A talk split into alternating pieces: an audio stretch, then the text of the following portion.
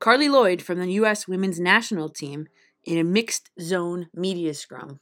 What has been your biggest triumph? I think just paving the way, you know, inspiring the next generation um, on and off the field. Mm-hmm. I think this, this team has done a really good job of uh, being successful um, both on and off the field. And uh, yeah, I mean, I think just, just being that role model um, for anybody out there, uh, you know, just maybe doubted or uh, told they can't do something. Um, I think you know a lot of things that you know have to come into play, but with hard work, dedication, and, and sacrifice, you know, there's there's a lot of uh, possibility out there, and uh, that's hopefully the message that I can um, resonate with people. And who has been your biggest inspiration?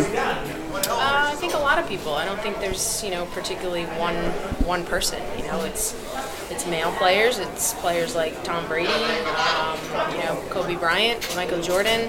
Um, you know, and, and, obviously there's some amazing uh, women out there who continue to inspire um, what Serena's done on the tennis side. But I think I just look to people who have had a really cool, unique story. Um, not so much from the success standpoint, but from you know being told that they weren't good enough, and then they make it and, and they prove people wrong. So those those types of stories kind of resonate with me because anything worthwhile in life, you have to really work hard. Well, you have a big crowd tonight, home home crowd. I'm sure, yeah. Um, I've got you know, some family, some family, family can't friends, come, yeah. but uh, yeah, I've got some some people coming. Um, yeah. My husband's coming, and some friends and a little family. But yeah, I'm sure there's going to be a ton of other people there. Does that give you any extra motivation?